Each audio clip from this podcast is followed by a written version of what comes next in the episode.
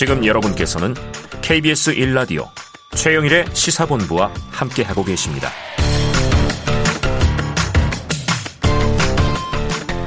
네, 출출할 시간이 돼가고 있죠. 점심 혹시 못 드신 분들은. 그래서 시사본부 매일 이 시간에는 청취자분들에게 드리는 깜짝 간식 선물 준비하고 있는데요. 오늘의 간식은 버섯 모양 초코 과자랍니다. 자, 이 코너 들으시면서 문자로 의견 보내주시는 청취자분들에게는 버섯 모양 초코 과자 쏘겠습니다. 짧은 문자 50원, 긴 문자 100원이 드는 샵 9730으로 의견 많이 많이 보내주시기 바랍니다. 자, 이번 순서 마지막으로 주간 사건 사고 소식 알아보는 배상원의 사건 본부 시간입니다. 오늘도 배상원 프로파일러 모셨습니다. 어서 오세요. 안녕하세요. 자, 어, 또 안타까운 사건입니다. 경찰의 신변 보호를 받고 있던 여성이 숨지는 사건이 다시 발생을 했어요. 이건 어떻게 된 겁니까? 예, 사실은 되게 안타까운 사건인데요.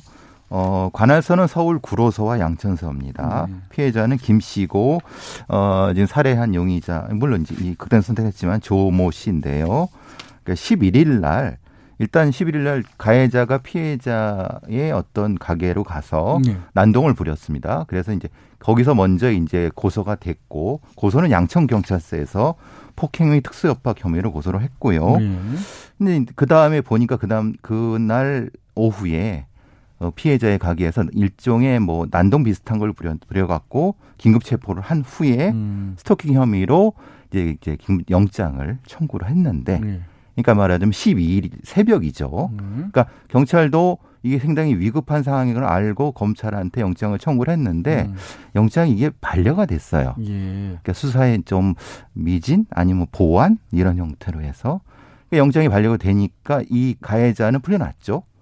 그 다음에 이틀 뒤에, 음. 그러니까 말하면 14일이죠. 밤에 어, 이 피해자의 가게로 가서 흉기를 휘둘러 갖고 살해를 했는데 음. 그 중간에 이 경찰이 그 상당히 위급한 상황이기 때문에 스마트워치를 지급을 했습니다. 예, 예, 예. 그리고 그 위급한 상황에서 스마트워치를 눌렀습니다. 음. 눌렀는데 3분 만에 도착을 했어요, 또 경찰이. 예. 근데 그 중간에 3분 안에 이 사건이 벌어진 거죠. 그래서 아니. 그 피해자가 돌아가시고 같이 있던 남성분은 다행히 목숨 건졌는데 다쳤고 어. 가해자는 그 다음 날 새벽에 시신으로 발견됐습니다. 극단의 선택한 걸로 추정되는 상황. 아, 이게 참 여러 가지 생각할 거리가 있는데 우선 첫 번째로는요. 예.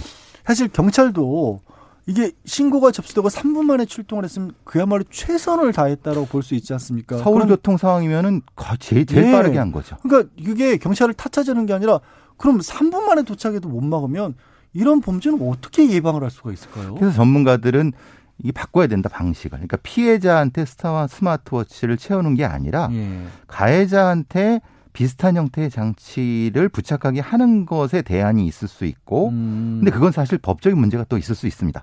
예. 헌법 소원이 들어갈 수도 있습니다. 그거는 음. 그런 상황이겠죠. 네. 법률가시니까 잘 아시겠지만은 그 부분인데 그럼 다른 건은 어떻게 할 수 있느냐? 만약에 그 가해자가 스토킹 용의자가 그 스마트 기계를 다른 데로 뭐 이렇게 빼놓고 움직이면 그걸 어떻게 제어할 것이냐? 아. 그런 문제가 걸리는 기술적인 겁니다. 문제도 기술적인 있고, 문제. 문제도 예, 있고 예, 두 가지 다 걸리는 겁니다. 음. 근데 지금처럼 3분 만에 출동해 갖고 도착을 했는데 그보다 어떻게 더 빨리 오느냐. 예.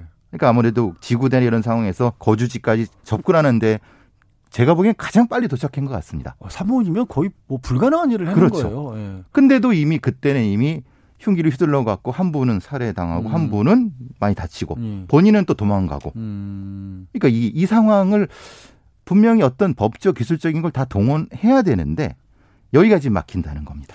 지금 배상훈 프로파일러님 지적해 주신 분을 제가 보충 설명을 드리자면요. 이 피해 피 가해자는 100m 이내로 접근하면 안 된다는 명령을 받았던 겁니다. 그렇죠. 예. 근데 만약에 100m 이내로 들어왔다는 걸 알았다면 알 수 있었다면 경찰이 그 전부터 막을 수가 있을 텐데 이미 사람이 옆에 딱 붙어 있는 상황에서 신고가 들어가니까 벌써 3분으로도 부족했던 거 아니겠습니까? 그렇죠. 그러니까 이제 배상훈 프로파일러는 그러면 아예 접근을 못하게 접근하면 알 수 있도록 전자발찌처럼 뭐 경보기에 올리거나 네, 그렇게 경보 올리는 걸 도입하면 어떻게 이런 제안을 주신 거고 저도 사실은 비슷한 얘기를 하고 네, 있거든요. 네. 방송 같은 데 네. 나가서 저는 이런 부분도 한번 좀 연구를 해봐야 될 것 같다 이런 생각이 듭니다.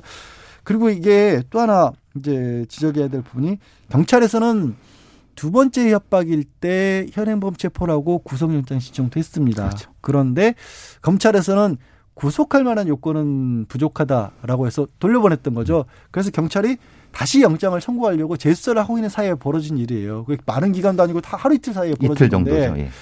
그럼 이제 검찰에서는 사실 요즘에는 이제 불구속 수사 원칙이기 때문에 이제 가해자라고 할지라도 인권 존중 차원에서 함부로 구속을 안 시키고는 그렇죠. 있어요. 근데 이 사안처럼 경찰이 현장에서 보기에는 분명히 위험해 보이는데 이게 피해자 보호를 위해서는 막아야 되는데 그런 사유로 구속시킬 수는 없단 말이에요. 그러니까요. 지금은. 이런 부분은 어떻게 봐요? 그러니까 검찰의 입장도 충분히 이해합니다. 네. 왜냐하면 지금 검찰에 대한 비난이 높아지고 있지만은 음.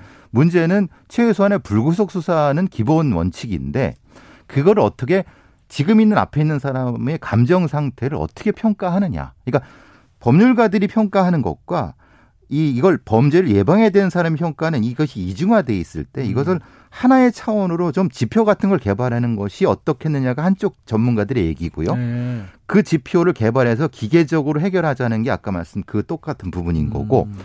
아니면 아예 그런 만약에 영장이 반려됐을 경우에는 아예 피해자를 피신시킬 수 있는 쉼터 같은 제도를 좀 더 확대하자라는 아. 것도 또 하나의 어떤 대안이 될 수 있는데 예. 문제는 생업을 해야 되는 분이 이거를 영장이 반려됐다고 해서 그것을 하면 또 반려되면 또 피해야 되나요? 네. 그러니까 이런 문제도 또 걸리는 문제입니다. 어. 근데 우리는 아시다시피 이 스토킹 방지법에 그 법이 제정돼 있지만 피해자 보호 조항이 지금 부족합니다. 네. 지금 어, 요번에 작년 10월부터 발효가 된 스토킹 법은 가해자 처벌 중심이고 음. 피해자를 피신시키거나 아니면 피해자의 신원을 바꿀 수 있는 요 조항은 상당히 미비합니다. 음. 그래서 전문가들은 그 부분을 지금 시급히 보완해야 되지 않느냐.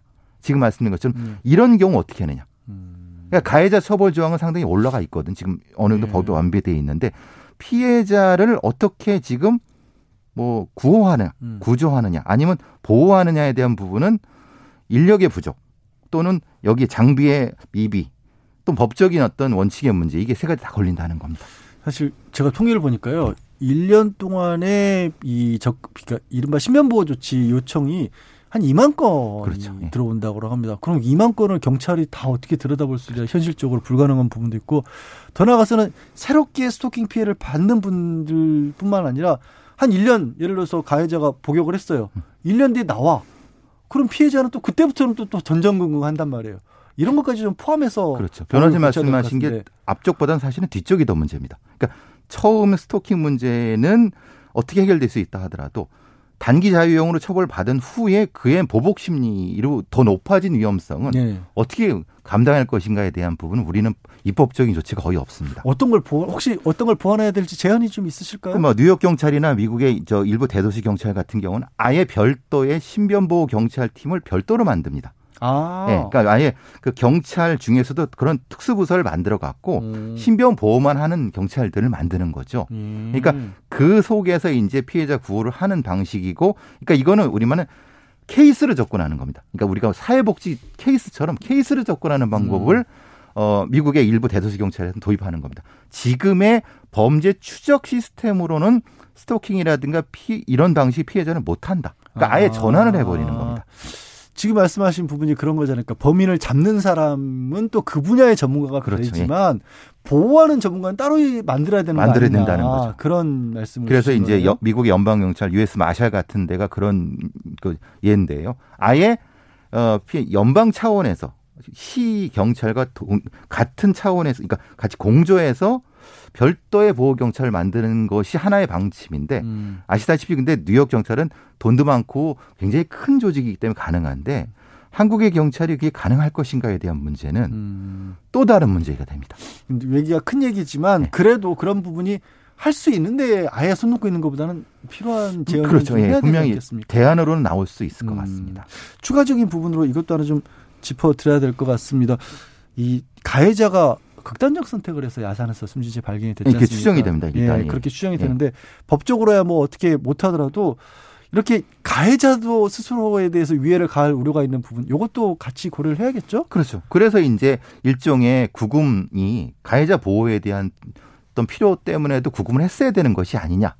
그러니까 우리 검찰의 영장이 발려된 부분은 충분히 이해하지만은 이게 어떤 범죄적인 측면보다는 가해자 보호 측면에서도 역시 일정 정도 그 구속영장의 어떤 요건 자체를 좀 더 확대해야 되지 않느냐. 음. 그 부분을 우리는 이게, 이게 발부 안 발부 두 가지밖에 없지 않습니까? 아. 그러니까 중간 정도의 어떤 것이 필요하지 않을까? 예. 이건 이제 입법적인 측면도 분명히 존재하죠. 예, 처벌과 관련된 것들만이 아니라 주변도 좀 더 보완할 필요가 있다는 그렇죠. 말씀까지 듣겠습니다. 자, KBS 일라디오 최영래 시사본부 배상원 프로파일러와 함께 사건 본부 나눠봤습니다. 오늘 말씀 고맙습니다. 감사합니다. 네, 속보 하나 전해드려야겠습니다. 오늘 새벽 경북 영덕군 지풍면에서 발생한 산불이 강풍 속에 확산이 되면서 산림청이 산불 대응 동원력 3단계를 발령했습니다. 산불이 번질 우려가 있는 잘 들으시기 바랍니다. 화수 1, 2, 화수 1위 주민들께는 대피령 내려졌다고 하니까요. 속히 대피하시기 바랍니다. 영덕군 지풍면 화수 1, 2, 화수 1위 주민들 대피하시기 바랍니다. 자, 간식 당첨자 발표하겠습니다. 8864-5764-3188-1981 7261 7035님께 이 버섯 모양 초코 과자 보내드리겠습니다. 최영일의 시사본부 오늘도 저는 최영일 평론가를 휴가 보내기 위해서 대신 진행을 한 양재열 변호사였고요. 자, 오늘은 여기까지 하겠습니다. 또 기회가 있으면 다시 뵙겠죠. 고맙습니다.